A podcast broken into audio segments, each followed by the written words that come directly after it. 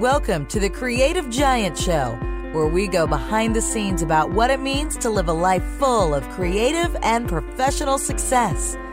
Creative giants are talented, renaissance souls with a compassion fueled bias towards action. Now, here is your host, Charlie Gilkey. Hello, everyone. This is Charlie Gilkey from Productive Flourishing. This is the Creative Giant Show. I'm really excited about our guest today. I'm excited about all of our guests, but this particular guest is one of my personal inspirations. She has been since 2008 or so.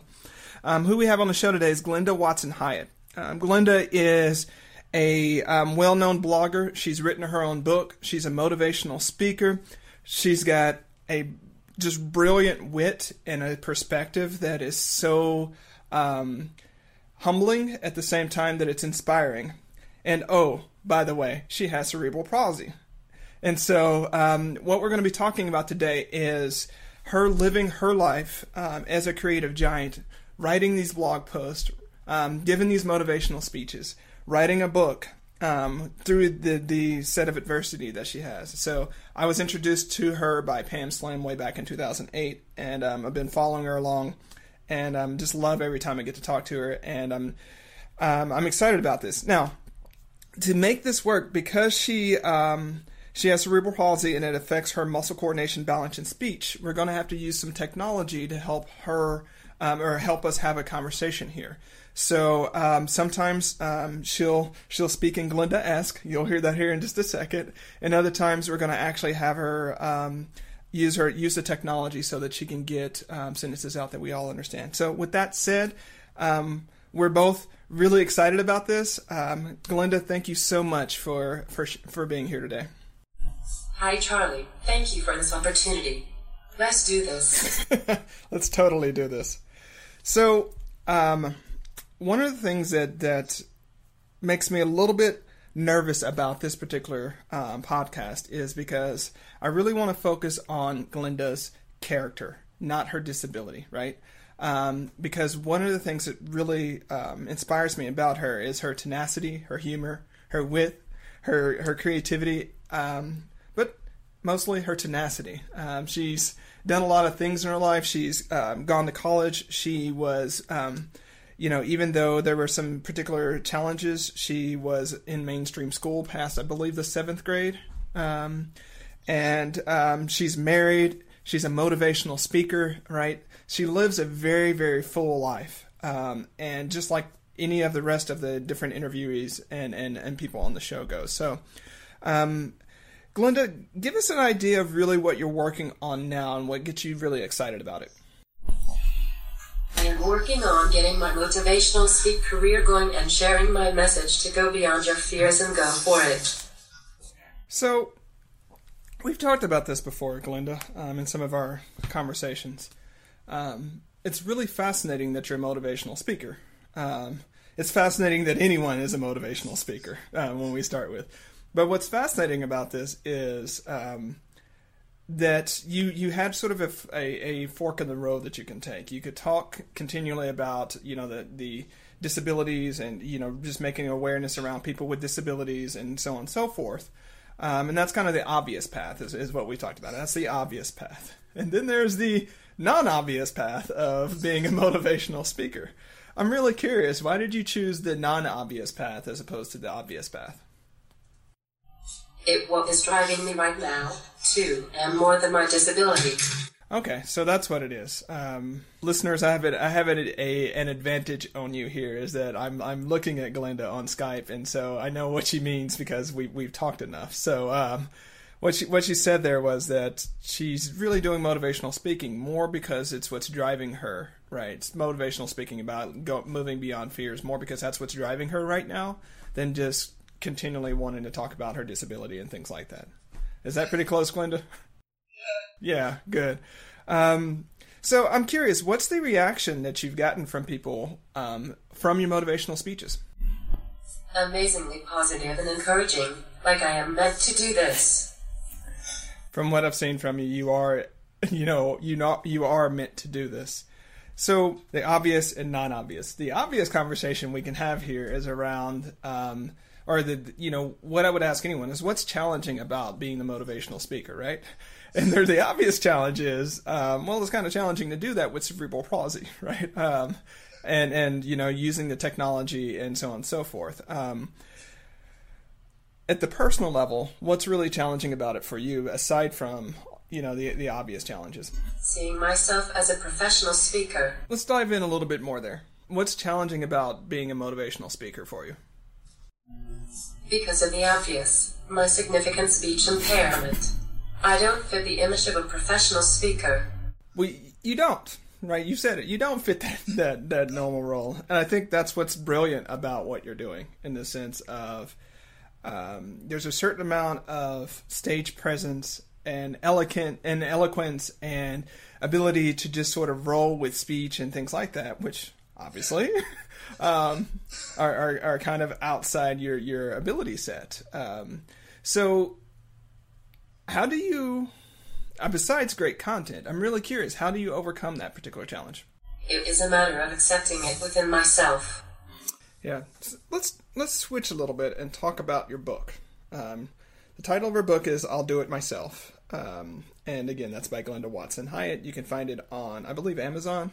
Uh, you can find it on Amazon. You can also find it on um, her website, which I'll put in the show notes here. Really, what's the what's the premise of the book? And I'm, I'm gonna I'm gonna give some of the context of this particular book. Glenda types with only her left thumb, um, and so one might imagine that it takes quite a while to write a book with one's left thumb um, as, as the primary means. So whatever whatever you end up wanting to write about, you got to be really fired up about it because you're, you're going to be at it for a while. It's not like you're going to sit over a weekend and one and done this book, right? So that's the context that I really want to want to ask about with this book. So what's what's the idea behind the book, and really what got you fired up to to do it? So those are two questions: premise behind the book, what got you fired up to do it? It took her years to write. I wanted to share my story in hopes it would help others live their lives.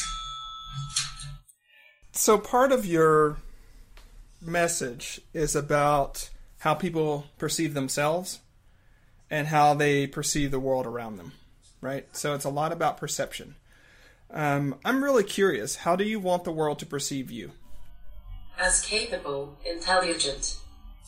As capable and intelligent.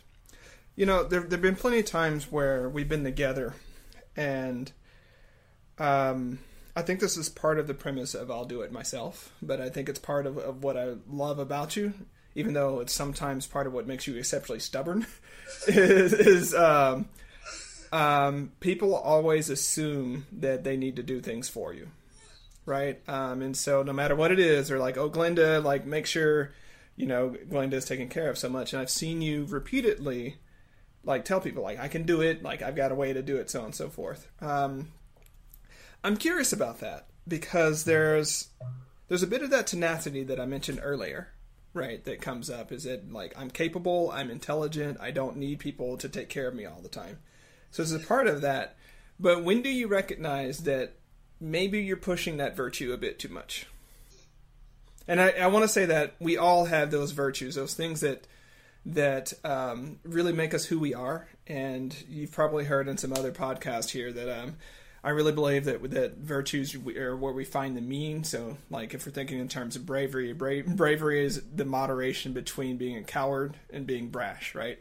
And so sometimes the very things that, that are the virtues of us, like we push too much, and um, we we take it to excess, which could be a, a vice in that way. So I want to say it's not just Glenda's tenacity and stubbornness. It's just that we all have those things that, that when we use it well, um, it it's really nourishes our life, but sometimes it gets in our own way. So that's more my, what my question's about there, Glenda.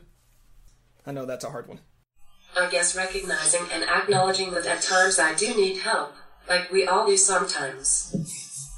So, yeah, we all do need help, and we all do um, have different challenges in our life. So, I was thinking about this interview um, a few weeks ago because I was at TEDx Concordia here in Portland, and this is you know 2014, and there was a lady that was talking about um, how the artistic culture excludes people with disabilities because they don't even think about it a lot, And there's a striking point that she brought out that I hadn't considered is that at some point in our lives, almost everyone is going to have a disability, right?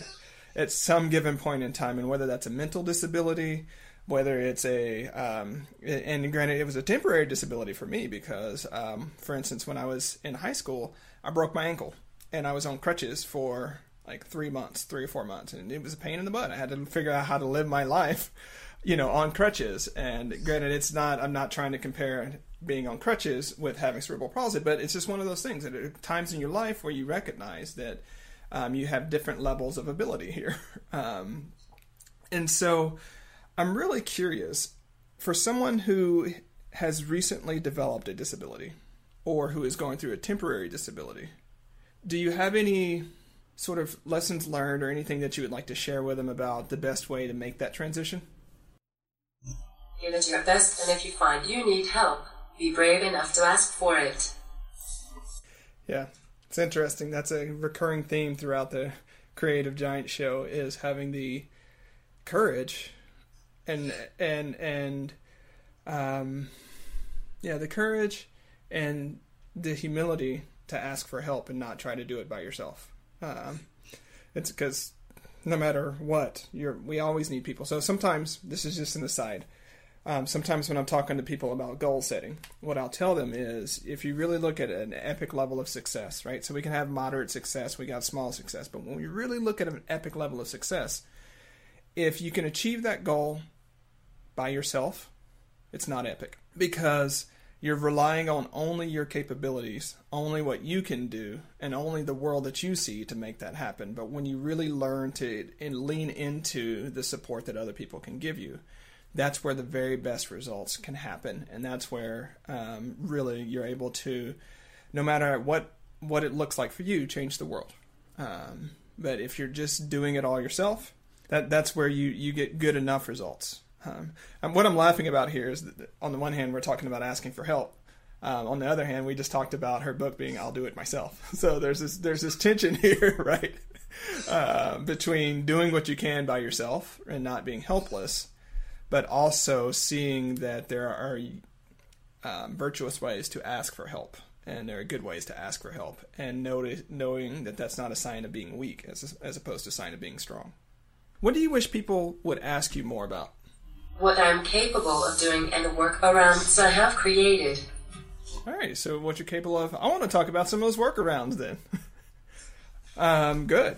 Um, and one of the reasons I want to talk about the workarounds is because we all I, I like sharing the different strategies and techniques that the different creative giants that I talk about, like how they get it done, right? That's a part of it. Is um, there's this view that they have it all figured out and it's easy for them, right? Um, well, Glenda might have it figured out, but it's not easy for her, right? Um, so um, let's talk about some of those workarounds. Let's let's look at it. Um, I'm curious about your writing, right? Because you you post um, frequent more frequently than than other people um, that, that, that, are that are bloggers. So tell us some workarounds that you have around writing that helps you get get get that part of your career done. I use word prediction software that speeds up my typing slightly and textile software for proofreading. Hmm. I wonder if it speed up my typing too. I hate typing. uh, um, you know, as I was looking at your bio, and again, because I know some of the things that you've done, um, it's it's so let me let me let me read back some of the things I think you've done, and you can let me know if I'm correct. Um, I believe I've seen a picture of you either rafting or whitewater rafting. Is that true? Kayaking. So okay, so it was kayaking. Um, what are some other crazy things that you've done? Horseback riding, zip lining. Horseback riding and zip lining. That's pretty crazy. I know a lot of people who won't do either one. Um, I could, for some reason, Glenda, I could see you parachuting too. Skydiving and parachuting. Yes, that's on my bucket list. Uh, it's on your bucket list. So it's not just good enough that you've mastered like four wheels every day. Like you, you've got to, you know, get on a kayak and then you got to jump out of a plane. It's planes, trains, and automobiles. I see. yeah, she's like, no, nah, I'm, I'm, I'm going to master all of these modes of transportation. Believe that. Um, so let's talk about your challenge with the stairs because I know you had a really big um, challenge that you did a couple of years ago, um, where there was this particular daunting building that you wanted to walk or that you wanted to work your way up the stairs. So tell us a little bit about that and why that was such a big challenge for you. Glenda Watson Hyatt, The Rocky Steps in Philadelphia. I watched the scene in the Rocky movie where he ran up the steps, and I decided I wanted to do that. What was it about that particular scene and those particular steps that, that got you motivated? I am not really sure. Perhaps because it was because it was so beyond what is seen as typical for me to do. Ah, so you live on that edge of capabilities, I see. Let's go back to some of those workarounds, right? Um, because again, I, I, I I rushed right through that. Um, what I'm curious about is if we had to talk about the three biggest workarounds that that has increased your quality of life. What what are those three big workarounds? Word prediction. Text to speech, which is most of this interview possible. And my iPad for giving presentations. Alrighty, so we have text prediction, text to speech, and your iPads for giving presentations as really the things that have been really good game changers for you. Yeah. What are you currently working on? Like, what, what's the next? Yeah, what I was thinking about is, Glenda, you're probably the ultimate life hacker. um, so, so what really are you working on right now that you think is going to make a big difference? Well, today is the first time giving a live interview. Yeah, and that's that's a um, that's a really big step too. So, I want to focus a bit on your body of work, um, as much as we can here, um, specifically around um, your motivational speaking and helping people with their fears that keep them from doing things. What do you think are the top three, maybe five reasons why people are so scared to to um, really push that that boundary of capability that we all have? They don't know what is on the other side. You mean the good stuff and the bad stuff, or is it just the fear of uncertain, or is it just the uncertainty of not knowing one way or the other? Okay, so it's just the uncertainty. So that's one reason they don't know what's on the other side. They don't believe they can do it. Don't know what's on the side. Don't believe that they can do it. They don't know how. Don't know how. So is that a know how on the sort of knowledge gap in the sense they just don't know how to do it, or they don't know how to get themselves to even get started? Both. Yeah. Okay. Three big reasons there, right? Um, don't know what's on the side, so that's fear of uncertainty. Um, don't know if they can do it, so that's the fear of failure. Um, and then there's, I guess, two sub reasons, right? One is they don't know how, so that's the fear of uh, sort of that's an ignorance sort of thing. And then there's the fear, the not knowing how to get started. So those are four reasons. So, what would you encourage someone to do to take that first step um, past their fear or with their fear, or however you would like to talk about that? Find someone else who has done something similar, even if it's reading an article or watching a video. Okay, so find someone who's done something similar. I'm curious. Um, let's talk about your own path, right? Um, with motivational speaking, there are there are a lot of speakers out there. Um, not so many speakers with an obvious disability that, that might make it challenging to speak. So, who are you looking to for counsel on professional speaking that way? There are several people I look up to for advice. For example, Becky McCray, Roger Courville, and many others. Good. Those are those are some very good people. Some Becky McCray, Roger Courville, or McCray. I should Becky McCray, Roger Courville. Um, Roger, who's a good friend of, of mine here in Portland. So, one of the reasons that we have unscripted calls or un- unscripted conversations on the Creative Giant Show is because I think that that's where a lot of the magic happens. Um, there's a certain way in which we can script a call, and obviously, both of us would have been more comfortable if there were a series of questions and you could have typed them up, right? Um, but I think there's a when we're jamming in this way, things come up um, that are worth talking about, and so um, what came up is about humor with um, the challenges that we're going with going through right now because or challenges that we're all going through but um, I've noticed that I was about to say something along the uh, along the, the the lines of, well, how how do you find people who aren't like the blind leading the deaf? But I'm like, ooh, that's a really uncool, like given the context of the conversation, right? That's a really uncool thing to say. Um, but at the same time, I thought about like, well, this is Glenda that I'm talking to, and you get where I'm coming from. Like, it's not. I would say that to anyone, which is of course should I be saying that? Because is that is that you know even dehumanizing to start with? So, um, I think what made me so nervous about this particular call, right, is because I didn't want to say something to offend you, right? To say something that would um, not really convey how much I respect and am motivated and inspired by you.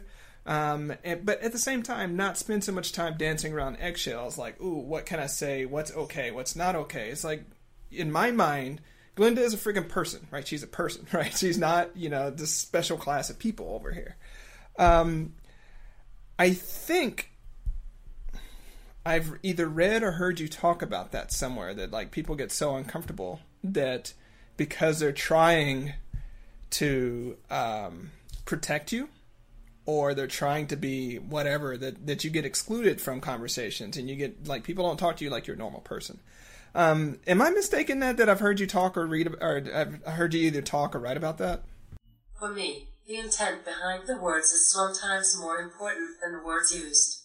Here's the challenge of me being a philosopher. is So the problem of other minds is what's so challenging because we tend to um, we tend to depending upon the context um, not have intention parity in the sense that we don't assume that other people have the same good intentions that we do. We judge people by their behavior, not their intentions. But when we do stuff, we want people to judge us by our intentions, not our behavior. So there's this lack of parity in, in between there. But yeah, I think that's um, that's a, that's a good point. Um, how do you?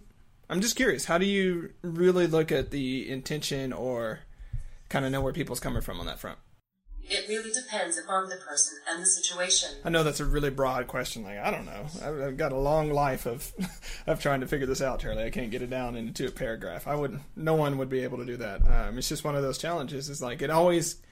There are jokes we might tell with our close friends where we can control the context. Right. There are words we might say to our family. Um, different subcultures have different words that they can call themselves that if you're not in that subculture you can't call them that right?